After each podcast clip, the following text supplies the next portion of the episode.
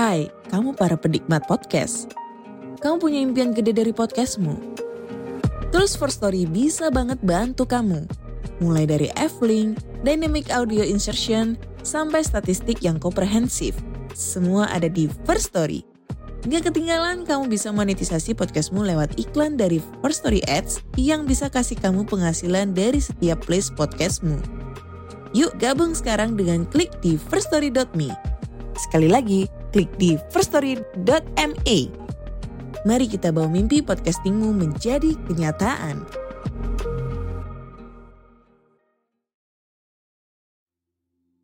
Lisir wangi seliramu tumaking sirno, ojo tangi kan mukulin. Awas jok ngetoro, aku lagi bang wingo-wingo. Jin setan kang tak utusi, dadyo sembarang wujo layu seber.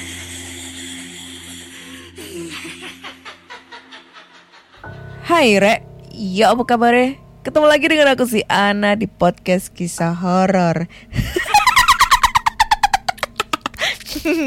Kita bertemu di sesi BINOR.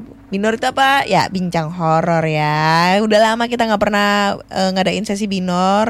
Udah hampir setahun. Dan kali ini aku kedatangan tamu Uh, podcaster dari Jogja. Namanya apa? Uh, nama podcastnya RochCast, R O C H C A S T. Emang agak susah sih. Iya, yeah. yeah, RochCast. Asli itulah pokoknya ya. Nanti Ini ini podcastnya tentang apa sih? RochCast. Susah banget lidahku ya. R O D aja kalau misalnya susah ngomong RochCast gitu. Iya uh, uh, itu okay lah. Tentang apa sih? Kalau podcast tahu? Itu ini bahas kayak pemikiran anak muda, keresahan anak muda gitu. Terus ada juga season yang mm-hmm. bahas profesi orang gitu. Jadi kayak gimana sih cerita di balik profesi ini. Kayak contohnya penyiar radio itu ternyata gak sim- sesimpel ngeplay lagu doang. Ternyata kayak ada psikologi yang harus, pendengar yang harus dipikirin mm. dan lain sebagainya. Ternyata mm. seribet itu gitu. Jadi mau mengupas oh. profesi yang dikira simpel ternyata gak juga. Oh keren keren keren keren gitu. Ya aku sempat kemarin itu mm, uh, lihat apa namanya postingan I G lo tentang uh, wawancara hmm. salah satu analis pinjol. Anjay, padahal gue dulu itu, pernah iya. menjadi yang korban pinjol. Gue dulu adalah korban pinjol juga anjing. Oh, tapi korban pinjol. Dari situ Uh, dari situ uh, uh, di saat kita sudah men, apa ya di situ kan podcast kamu kan menjelaskan tentang banyaknya berbagai macam profesi. Uh, berarti yeah, yeah. di situ juga kita bisa mengambil ilmu nih dari macam-macam uh, orang yang bekerja di profesi tersebut ya. Iya yeah, benar. Dan biar nggak nggak begitu menganggap remeh profesi tertentu gitu loh. Ah oh, kayaknya kayak gitu oh, gampang okay. doang. Ternyata kok dalamnya nggak segampang itu. Ternyata gitu. Uih. Keren-keren sih, keren. Pemikiran anak muda juga. Oh iya, baru kali ini sih aku nge- uh, dapat apa ya, maksudnya ketemu podcast yang tentang ngeceritain atau mungkin berwawancara uh, tentang pengalaman atau apa ya uh, profesi orang lain lah ya. Iya. Yeah. Gitu-gitu. Jadi buat kalian semua kalau penasaran dengan podcast RochCast gitu ya. RochCast. Okay. Ya pokoknya itulah namanya ya, R O C H Cast gitu. Yeah. Uh, Rochim, Ochim, Ochim Podcast gitu kan maksudnya. Yeah. Kalian bisa langsung aja dengerin uh, di Spotify, Noice, Reso dan lain-lain. Nanti linknya aku cantumin di description aku. Okay. Kayak gitu guys. Yeah. Nah, gini nih Mas Ochim. Ya, yeah, gimana Kak Ana? Uh, di sesi bo- di sesi binor ini kan kita uh, berbincang-bincang tentang pengalaman horor bintang tamu hmm. ya.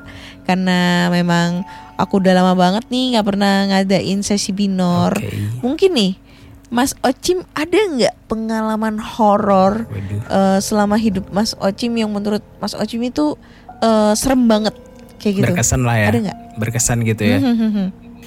Ada sih. Jadi aku tuh uh, bisa dibilang orangnya tuh normal aja. Maksudnya emang gak nggak sensitif dan nggak termasuk ke golongan yang maksudnya peka gitu dalam tanda kutip ya. Uh-huh. Tapi nggak tahu kenapa waktu di tempat kerja kemarin itu aku ngalamin hal yang kayak gitu karena. Hmm, emang kerja di mana? Aku di outsourcing, salah satu outsourcing di Jogja gitu. Terus oh, itu okay. bangunannya kayak di gedung tua gitu. Ba- bangunan Belanda bukan? Oh, itu tuh dulu sempat jadi tempat jadi tempat gereja, pernah jadi tempat futsal juga, pernah jadi oh. diskotik juga kayaknya, pernah juga kayaknya. Itu tuh soalnya udah lama banget, bertahun-tahun lebih. Puluhan. Tapi tapi masih dipakai. Sampai sekarang kayaknya masih dipakai kayaknya ya. Aduh, masih dipakai. Coba itu terbengkalai ya. Pasti gue udah explore tuh di situ. Aduh. Oke. Okay. Aduh. Kira-kira ada pengalaman ya. Apa sih di situ? Bisa ceritain enggak? Oke, okay, aku langsung cerita ya. Jadi buat teman-teman yang mendengarkan. Jadi boleh nanti di-follow ya podcastku. Terus aku mau cerita aja deh. Mau cerita. Jadi waktu itu aku udah pengalaman waktu aku alamin belum lama sih, masih waktu pandemi. Jadi waktu pandemi itu kan cari kerja lumayan susah ya. Terus uh, daftarlah sana sini, terus akhirnya di diterima di salah satu outsourcing di Jogja itu. Uh, aku kerja di situ cuma selama tiga bulan doang gitu. Selain nanti uh, kisahnya itu malah dimulai waktu bulan puasa malah, bukan di hari-hari normal malah. Jadi pengalamannya itu waktu di bulan puasa. Jadi aku udah kerja di situ sem- uh, udah hampir sebulan, terus aku dapat cerita mistis dari satpam-satpam kan. Kalau di kamar mandi, uh, aku jelasin dulu ya denahnya tuh. Biar teman-teman ada gambaran. Jadi itu kayak gedungnya gede gitu ya. Sekitar panjang uh, lebarnya tuh ada dua puluh tiga puluh meteran lah ada. Terus tingkat dua gitu. Nah, yang atas itu emang enggak dipakai. Jadi emang kosong gitu kayak hmm. serem gitu. Pakai terus gudang di, gitu. Ya bisa dibilang. Okay. Terus uh, kalau uh, mungkin kalau sekarang mungkin dipakai kali ya. Hmm. Udah lama banget aku enggak lewat. Hmm. Lalu? Terus yang dipakai itu cuma yang di bawah doang. Terus denahnya itu ha, uh, pintu masuk, uh-huh. terus pintu masuk itu di belakangnya baru ada beberapa ruangan gitu. Nah, salah satunya adalah ruanganku. Nah, di situ tuh ada shift, dibagi tiga shift. Jadi ada shift pagi, shift siang sama malam. Nah, kebetulan aku setiap minggu itu pasti dapat shift malam dua kali di Sabtu dan Minggu biasanya. Hmm. Kadang juga diacak. Terus itu kejadian uh, dari beberapa cerita satpam gitu.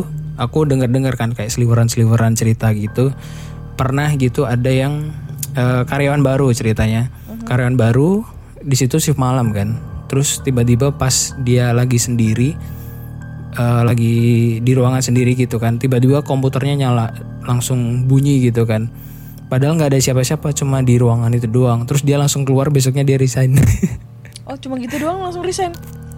Iya, itu salah satu seliweran-seliweran cerita lah, tapi banyak Mama. Kayak ada.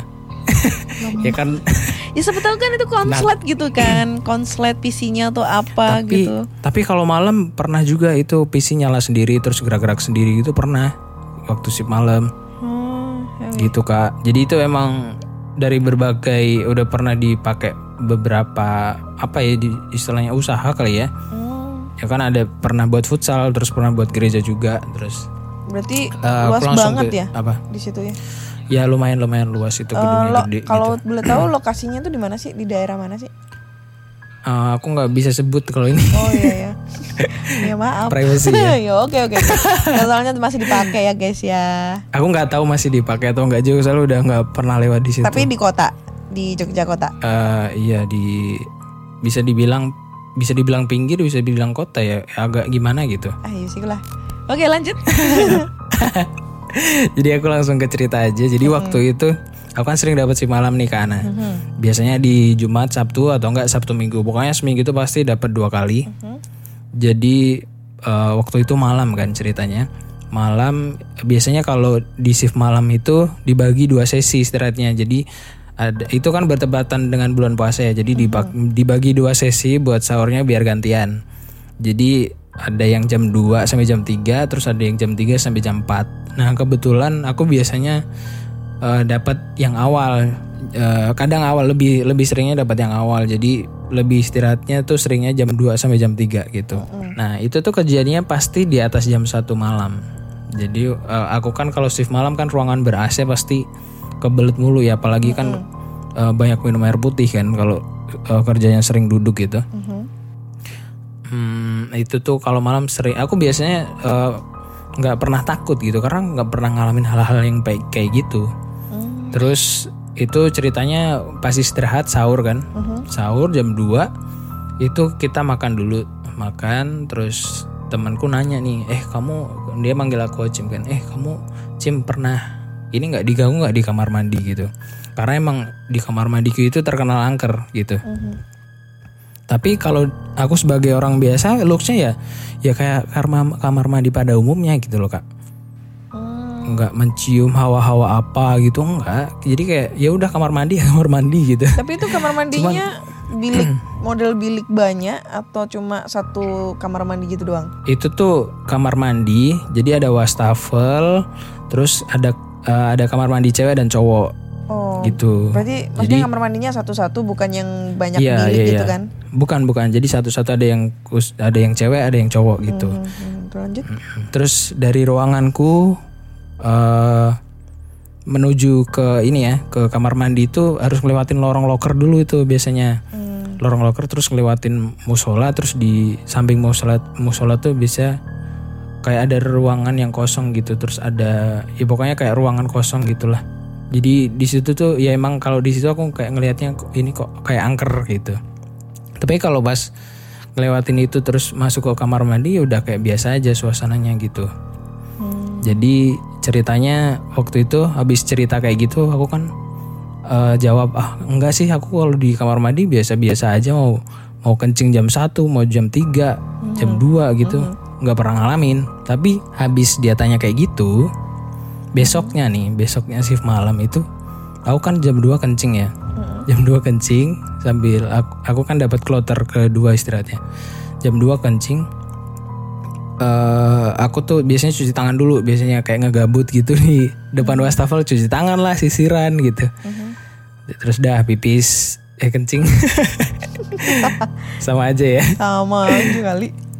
Iya ya, terus ya normal-normal aja gitu, kayak kencing ya nah biasa aja. Uhum. Terus keluar cuci tangan, sisiran lagi. Terus uh, pas aku sisiran itu kayak ada suara orang nangis gitu. Kan itu ada ve- apa di wastafel. Uhum. Terus atas wastafel itu kayak ada ventilasi udara oh, gitu loh kak. Iya iya tahu tahu tahu. Terus kebayang. Di balik dindingnya itu tuh gudang, gudang udang gudang udah tua gitu. Oh. Nah di situ tuh kata satpamnya emang sering kejadian aneh gitu.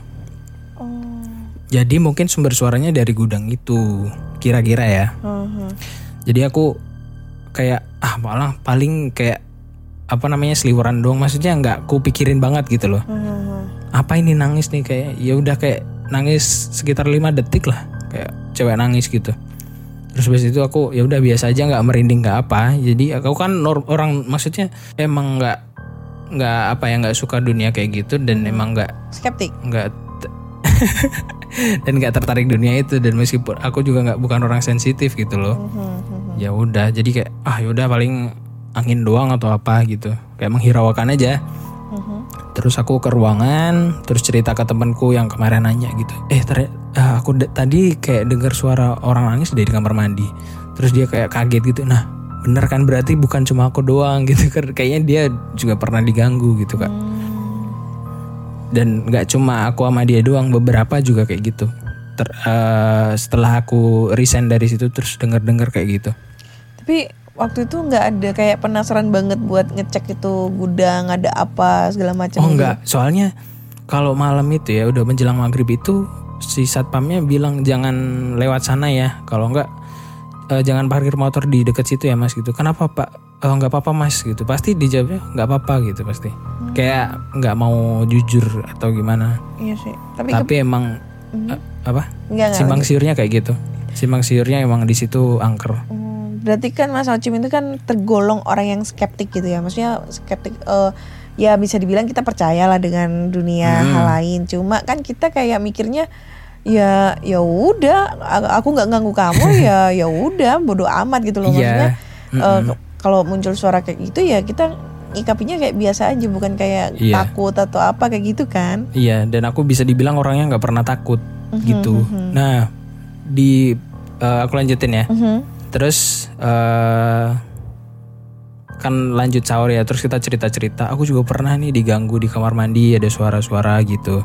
Terus uh, seminggu berlalu, minggu depannya aku kan shift malam lagi nih, mm-hmm. di hari Sabtu minggunya. Mm-hmm. Nah aku sengaja nantang nih kak. mm-hmm. Aku pengen membuktikan gitu, aku di wastafel emang sengaja aku lamain gitu, sambil nyisir, sambil lihat atas, mana nih suaranya gak muncul kan. Mm-hmm. Terus aku ke toilet pipis dulu, terus uh, pipisnya kelar, terus aku ke wastafel lagi nih, sisiran, cuci tangan. Nah pas aku mau keluar, pas mau buka pintu, jadi uh, pintu masuk ke buat ke wastafel sama kamar mandi itu kayak pintu-pintu koboi gitu loh, yeah. yang cuma setengah doang. Uh, tahu tahu. Ya kayak gitu. Nah aku pas buka itu, seret, terus ada suara ketawa gitu lumayan lama itu. Di di ventilasi lagi suaranya. Waduh, tapi aku merinding. Lebih kenceng itu. Atau sama? Iya, lebih lebih lebih jelas malah. Gila. Iya, terus? Jadi aku tuh em, awalnya nantang kan, mana hmm. nih nggak ada suara-suara, terus aku kencing, balik lagi, aku tungguin lagi tuh di wastafel. Terus pas aku mau balik, pas buka pintu, seret gitu, ada suara ketawa, cewek lagi dari ventilasi itu. Terus di saat terus, itu yang kamu rasain apa?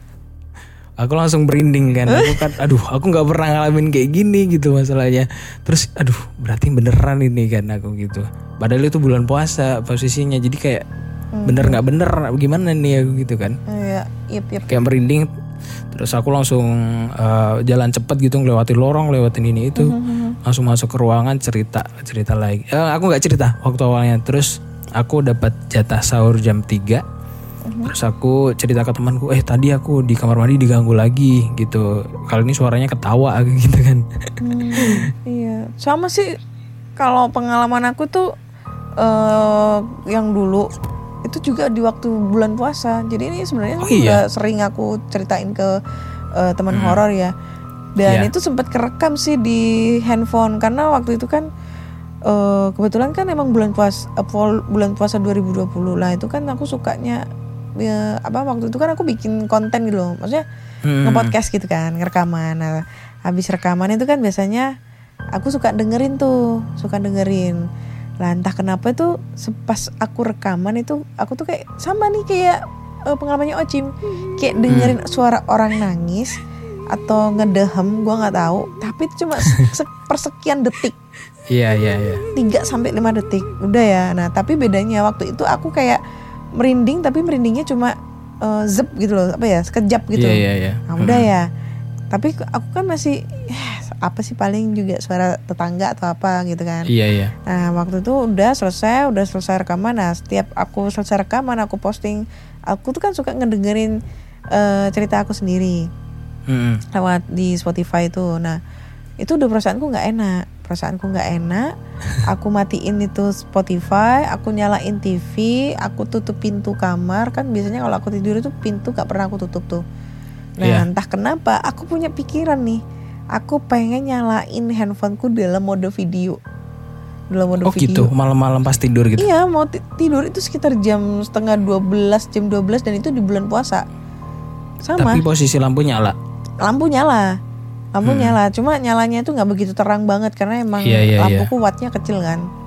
Udah yeah. kan aku aku nyalain mode video, aku berdiriin, tapi berdirinya itu aku pasin di area pintu. Maksud oh, aku tuh okay. apa ya? Uh, dengan maksud kalau misalnya ada emang kalau ada yang aneh itu mungkin kan pintuku itu kan bawahnya kok bawahnya itu kan ada kolong space berapa senti gitu kan. Oh iya. Yeah. Nah, itu mungkin ada tangan-tangan ngeraba atau apa oh, kayak iya. gitu. Di video ada kayak enggak, gitu. Enggak, maksudnya dalam pikiranku oh. tuh waktu tuh kayak oh, gitu gitu loh. Iya, kan iya, bisa iya. jadi konten tuh ya. Dah. Nah, dah beberapa menit uh, beberapa saat kemudian tah lima sampai sepuluh menit itu kan aku enggak bisa tidur. Tidur tuh iya, posisinya iya. masih setengah sadar lah, melek antara hmm. melek apa enggak ya. T V tuh nggak salah nyala acaranya Danang Darto the the apa tuh the comment ya apa? The comment the comment ya the comment. Nah entah kenapa waktu itu ada suara ketawa cewek di balik pintu? Enggak, di dalam kamar, dan itu ketawanya Anjir. jelas banget. Tapi posisinya T V nyala. Nah hmm. logikanya itu ketawanya itu bukan ketawa kayak ketawa kayak kayak ketawa apa ya kayak kita ketawa gitu, enggak kayak ketawa lala. Hmm. kayak opening aku tadi itu. Oh, ih. Itu. Dan itu langsung merinding, aku nggak bisa tidur, langsung aku yeah. turun ke bawah itu. Cuma ya habis itu udah nggak ada apa-apa lagi. Dan itu maksudku oh, kejadiannya yeah. tuh kayak kayak hampir sama dengan kejadiannya si Ocim gitu loh. Maksudnya yeah, yeah, yang yeah. kita dengar pertama itu adalah kayak ada suara nangis sepersekian detik. Terus mm-hmm. karena emang bedanya si Ocim itu nantang kali ya. Mana sih, mana sih? Aku tuh gitu pengen, kan. pengen pengen ngebuktiin uh, beneran nggak? Iya, emang gitu. Kita penasaran itu, ya. Kan? Iya, uh, waktu itu aku kepo. Nah iya, sama aku tuh orangnya juga kepo. Aku tuh uh, pengen banget ngeliat sosok. Cuma nggak hmm. pernah diliatin, yang ada cuma suara-suara doang. Iya. Kayak gitu. Oke, mungkin ada cerita lagi nggak? Iya, terus ini di puncaknya sih, masih hmm. di kamar mandi juga. Hmm. Ini masih di toilet juga ceritanya. Jadi uh, minggu minggu depannya lagi mm-hmm. atau mungkin pas itu Sabtu ya kejadiannya, terus minggunya itu minggunya kejadian lagi. Jadi aku habis sahur, aku dapat kloter jam dua. Mm-hmm. Terus aku sahur dulu sampai jam tiga masuk kan. Jam tiga aku ke toilet nih. Mm-hmm. Ke toilet. Aku biasanya kalau sahur sama temanku tadi yang ku ceritain tadi. Mm-hmm. Ke toilet, terus aku kencing sendiri tuh. Jalan lorong sendiri, terus waktu udah mau sampai kamar mandi ada orang juga mau kamar mandi. Jadi kamar mandi cowok itu ada dua, ada ada dua doang. Jadi wastafel, terus kamar mandi cowok gitu, kanan dan kiri. Oh, okay, terus si cowok okay. ini masuk masuk yang kanan, aku yang kiri kan. Okay. Wah aman nih, ada temennya, aku nggak takut dong. Uh-huh. Gitu, soalnya aku udah mulai parnoan tuh waktu itu, uh-huh. habis kejadian itu. Terus aku selesai kencing, yang pintu sebelah kananku itu masih ketutup. Okay. Oh mungkin dia masih kencing gitu kan. Terus ya udah aku masih kayak di depan kaca kayak santai-santai aja gitu. Uh-huh. Terus aku uh, lihat atas lagi aman. Terus aku uh, ngebuka pintu yang itu, yang pintu koboi setengah itu. Uh-huh. Aku ngebuka itu, seret aman, gak ada suara kan. Uh-huh. Makin lega dong aku. Uh-huh. Terus pas aku keluar itu kan uh, harus ngelewatin kamar mandi cewek nih. Iya iya. Jadi uh, kamar mandi cewek dulu baru cowok. Nah aku harus ngelewatin kamar mandi cewek. Biasanya kalau malam itu kamar mandi cewek itu dipakai sama cowok juga karena nggak ada yang make kan. Terus antri juga kan. Terus aku lihat temanku yang biasa cerita sama aku itu, dia keluar dari pintu kamar mandi cewek dan dia diem gitu. Okay. Diem. Papasan sama aku dia diem. Ih kenapa nih orang kan? Uh-huh. Dia kan uh, akrab gitu loh, nggak mungkin dia nggak nyapa, nggak ngelirik gitu. Uh-huh. Dia diam, terus kenapa nih diam nih aku gitu kan. Dia papasan sama aku kayak lewat aja masuk kamar mandi cowok. Dia tapi dia dari asal usulnya dari kamar mandi cewek gitu, keluar dari kamar mandi cewek, keluar dari kamar uh-uh. mandi cewek malah masuk cewek. Ke kamar mandi cowok. Iya, papi, ya papasan sama aku okay, gitu. Okay, terus okay. kenapa kok diam gitu kan? Uh-huh. Terus aku naik ke tangga. Uh, cuma ada dua tangga sih itu. Naik ke tangga aku lihat ke belakang. Oh, ini masih napak nih. Aman berarti emang dia. Mm-hmm. Gitu mungkin lagi sakit perut aku gitu mm-hmm. kan. Dia nggak mau nyapa, ya udah. Terus aku uh, santai aja gitu kan. Terus aku tapi kok kayak ada yang aneh gitu, nggak biasanya kayak gini orangnya kan. Gitu. Terus aku uh, akhirnya ngelewatin lorong itu lagi. Di lorong itu aku ketemu orang. Terus aku, mas ayo uh, temenin aku ke kamar mandi, aku mau ngecek sesuatu aku gitu. Dia mm-hmm. juga kayak wah kenapa nih kenapa nih gitu. Mm-hmm. Ekspresinya kayak takut. Oh, ada apa mas ada apa mas gitu. Mm-hmm. Yaudah mas ikut aku aja gitu. Terus aku ke kamar mandi. uh, Kamar mandi cowok tuh pintunya dua masih ketutup semua. Oh mm-hmm. aman berarti emang dia lagi kencing nih. Mm-hmm. Aku mikirnya gitu kan kak ya. Soalnya tadi habis ku pakai kan harusnya kebuka dong. Terus itu ketutup. Oh berarti emang dia lagi kencing. Terus oh nggak apa-apa mas aman mas, aku balik ke ruangan dulu ya aku gitu. Terus dia mungkin ngantri di situ kali ya. Uh-huh. Terus aku balik ke ruangan lagi, ketemu sama temanku ini di ruangan. Terus terus lah bukannya dari kamar mandi aku gitu kan? Enggak, orang aku dari tadi di sini sama temanku satunya gitu disebutnya uh-huh. si B gitu ya ya. Uh-huh. Seriusan mas aku gitu? Iya dari tadi itu di sini. Aduh aku mah merinding anjir. Gila. Aduh. Terus aku merinding ini. uh. Gitu. Terus ah, seriusan mas gitu.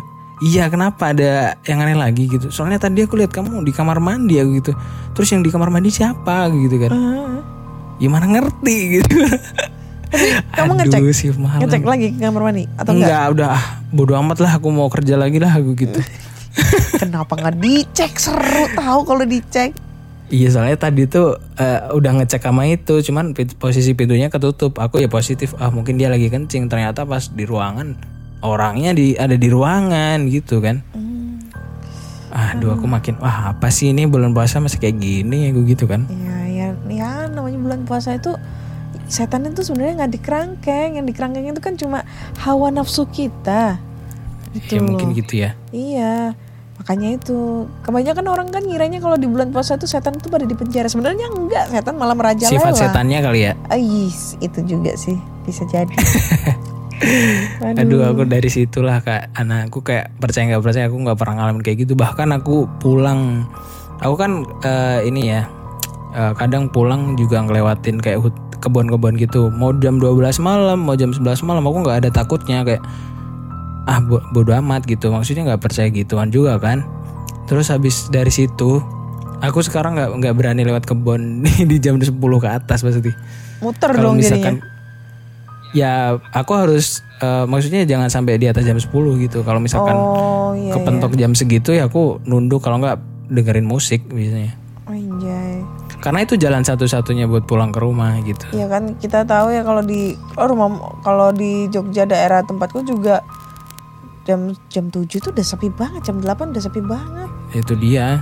Aduh. Apalagi deket sama sawah-sawah, kebun, aduh. Itu dia. Nah, iya. Kayak enggak ada lampu, cuma itu jalan satu-satunya, hmm. mau enggak mau kan? Iya. Tapi aduh. Sampai sekarang uh, apa namanya? Di uh, maksudnya kan itu kan lokasinya kan masih ditempatin. Ya, nah, mungkin ada sih, masih ya. Ada cerita-cerita tentang, maksudnya mungkin ada temennya yang masih kerja di situ, terus temennya cerita kalau diganggu sama sosok itu di kamar mandi gitu, nggak ada? Nggak ada sih. Jadi itu ceritanya aku sebelum mengalami itu udah pada cerita cuma kayak didengerin suara doang. Tapi puncaknya sih aku itu ya, puncaknya itu. Terus habis itu kan aku uh, habis bulan puasa hmm. selang dua minggu aku udah resign dari situ emang. Udah pengajuan resign sebelum kejadian itu emang oh, mau cari tempat kerja lain. Ya mungkin itu kali ya, saya tanya pamitan, mau pamitan. Kan kamu mau resign. Iya. Jadi dia mau pamitan. Terus, iya, terus aku paginya ini, aduh mending kamu wudu dulu deh sebelum pulang gitu. Ya udah aku wudu lah di kamar mandi. Nekat juga kan, pagi kan udah rame jam, uh, jam enam ke atas uh, tuh udah rame, uh, udah pada shift-shift pagi tuh udah pada masuk gitu. Uh, Jadi aku wudu terus aku pulang gitu. Efek ya. Padahal aku kalau misalnya aku eksplor tempat terbengkalai itu nyampe rumah nggak pernah wudu, nggak pernah ya, cuci kaki cuma, gitu nggak ya? Ya paling cuma cuci kaki, cuci tangan, cuci tangan, cuci hmm. muka gitu ya, sikat yeah, gigi yeah. gitu. Tapi kalau misalnya kayak wudu dulu apa segala macam enggak, dan baju yang aku pakai ya tetap baju yang aku pakai untuk eksplor itu. Iya. Tapi ya, ya emang nggak pernah di, baru ngalamin di, kak.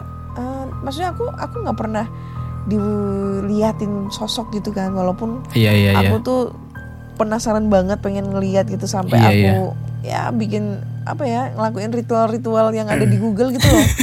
Iya iya iya. Gitu. Nekat banget ya Kak Ana ya. Kenapa? Gila. Nekat sekali Anda ya. Ya namanya juga penasaran kan. Sama lu juga gitu kan, berawal dari penasaran akhirnya iya. malah ini malah kena sialnya.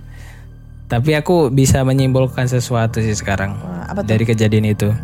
Karena dulu mungkin mindsetku itu kan masih ah bodo amat kayak gitu kan. Mm-hmm. Terus waktu diceritain sama temanku itu suara-suara itu mm-hmm. mungkin pikiranku agak kesugesti juga. Itu kan oh, iya, uh, maksudnya kan hawa negatif tuh diserap sama mereka. Betul. Terus mereka visualisasikan. Aku kalau denger Om Hao gitu, halo Om Hao. Iya betul. Gitu ya. Om Hao yuk kita collab. Nice. Ya emang sih kayak gitu, gitu sih. Mungkin kayak gitu. Uh, bisa jadi kayak gitu karena emang biasanya ya contoh nih. Contoh dalam arti rep-repan nih, ketindihan nih. Contohnya yeah, yeah, yeah. ketindihan itu biasanya orang itu ngiranya tuh uh, kita ketindihan sama sosok makhluk halus. Tapi yeah. kalau misalnya aku dalam versi aku sendiri ya, kalau rep-repan itu bukan karena ketindihan makhluk halus ya, emang karena badan kita capek seharian telah capek, ya, uh. ngelakuin aktivitas segala macam, akhirnya ada saraf yang Uh, mungkin terganggu sehingga nge-freeze mem- gitu uh, uh, bikin kita nge-freeze gitu, bikin kita kaku. Nah karena kita yeah, tuh yeah. sudah termindset ya, kalau misalnya badan kaku yeah. itu berarti ketindihan. Akhirnya kan di otak kita ah. kan tumbuh tumbuh itu ya, visualisasi, halusinasi, sugesti sugesti nah, visualisasi, halusinasi Jadinya tuh kita kayak mikirnya tuh aduh ketindihan pasti nih, kuntilanak kuntilanak kuntilanak. Nah dari situ kan kita uh, dari uh, apa ya mindset seperti itu, pikiran seperti itu kan diserap nih sama jin-jin yeah. yang ada di sekitar kita.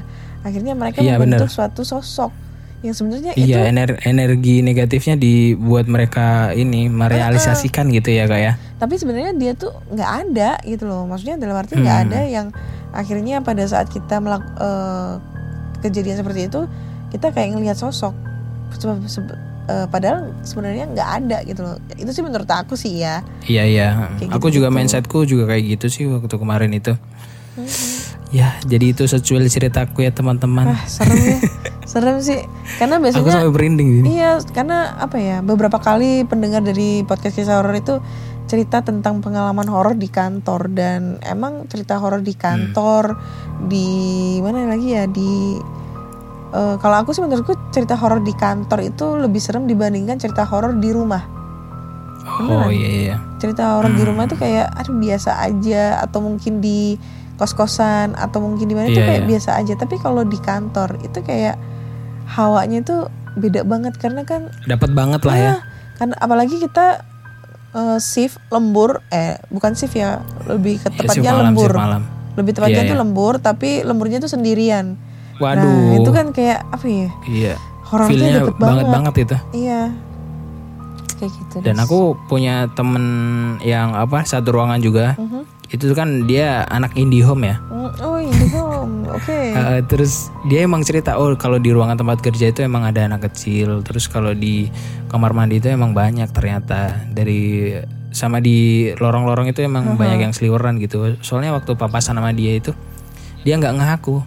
Emang kemarin papasan ya mas. Uh, soalnya mungkin dari visualnya dia itu yang seliwat-seliwat di lorong uh-huh. itu banyak. Padahal yang uh, papasan tuh cuma aku sama dia doang. Oh. ya mungkin, mungkin trafficnya itu macet kali ya. Oh. Ya soalnya kalau kamar mandi kan kita tahu kan uh, tempatnya kan lembab ya, lembab yeah. basah.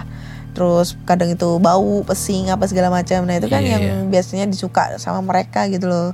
Kalau kamar mandi, kalau lorong-lorong ya udah wajarnya aja sih. Mungkin tempat hmm. ya kayak kita gitu kan, tempat jalannya mereka aja. Iya yeah, betul. Akses jalannya mereka gitu.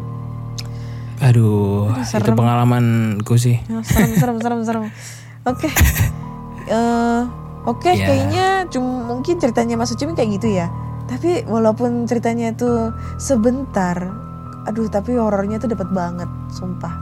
Cerita horor di kantor shift malam aduh. itu serem banget. Itu biasanya aku kayak kebayang merinding. Soalnya aku tuh sukanya itu apa ya Mas Ucim ya, ngedengerin cerita ataupun ngebacain cerita itu biasanya di tengah malam. Waduh, feel-nya dapet banget itu. Iya, ya apa ya, supaya aku tuh bisa ngeresap ke ceritanya, yeah, yeah. ke ceritanya itu. Dan jujur li, ceritanya Mas Ocim itu menurutku merinding banget. Ini nggak bohong ya, nggak. Juga malam ya. Ya ini nggak bohong ya, nggak nggak nggak peres ya ini ya. Kalau gue bilang serem serem, kalau bilang gue halu halu. Yeah. Soalnya banyak banget netizen yang ngatain gue kalau gue suka ini ya, ngatain cerita cerita orang halu apa segala macam itu pada banyak yang komen, banyak yang marah. Iya yeah, iya. Yeah. Kayak gitu guys. Hmm. Oke okay deh. Terima kasih ya Mas Ocim ya buat ceritanya iya, ya. Iya sama-sama Kak Ana. Aduh, nanti kalau ada cerita-cerita horor terbaru nih ya di tempat kerja yang baru, bisa nih ya aduh. mampir-mampir ke podcast kisah horor kali ya. Aduh semoga jangan ada lagi deh. Ah ada deh, ada deh, ada deh buat konten nih, buat konten nih, kehabisan konten nih aku nih. Ada deh ya ya ya. Oke, okay. Mungkin teman-teman punya pengalaman cerita horor nih yang sama kayak punyanya Mas Ocim, pengalaman horor di kantor nih ya. Kalian bisa langsung aja dikirim cerita kalian ke podcast kisah horor at gmail dot com atau di Instagram podcast kisah horor serta Google Form yang linknya tersedia di bio Instagram podcast kisah horor. Dan juga nih misalnya nih dari teman-teman pendengar podcast kisah horor mampir juga nih ke podcastnya Mas Ocim yang boleh, namanya boleh, boleh. RochCast ya, Ro- R O C H C A S T, oke A S T itu nanti linknya aku cantumin di description aku. Jangan lupa didengerin, di follow, di subscribe di Noice, terus kasih bintang lima kalau kalian suka dengan podcastnya Mas Ocim. Nah Didi. Satu lagi nih kalau misalnya nih dari teman-teman pendengar podcast kisah horor punya profesi yang menarik, nah ya kan, punya profesi ya, yang boleh. menarik, kalian bisa langsung aja nih D M Mas Ochim, Mas Ochim, aku pengen dong berbagi cerita tentang pengalaman di pekerjaanku, kerjaanku ini jadi supir truk, kerjaanku jadi ini jadi L C, kerjaanku Aduh. jadi apa kek, terserah. Nah itu kalian bisa boleh boleh ya, boleh. Ini Mas Ochim welcome kan dengan segala profesi welcome kan? Welcome banget, welcome banget. Nah, welcome banget. Tenang tuh. Aja. Jadi langsung, langsung aja kalian D M D M aja di di I G-nya Mas Ochim. Apa nih D M-nya? Apa I G-nya? Boleh. I G-nya sama kayak di apa kayak nama podcast-nya R O C H C A S T, langsung di searching aja okay. di Spotify, Noice atau Instagram. Aku Mantep. utamanya di situ sih. Mantep itu ya, langsung aja kalian searching aja di Instagram-nya, terus kalian langsung aja dengerin podcast-nya di Spotify, Google Podcast, Apple Podcast, Noice, Reso. Yes, ini banyak betul. banget. Jangan lupa di-follow, di-subscribe biar Mas Ochim-nya tambah semangat gitu ya. Oke, okay, thank you Mas Ochim ya, udah, ya, thank you juga, udah berbagi cerita udah nih di P K H. Terima kasih teman-teman ya. Dan bye bye.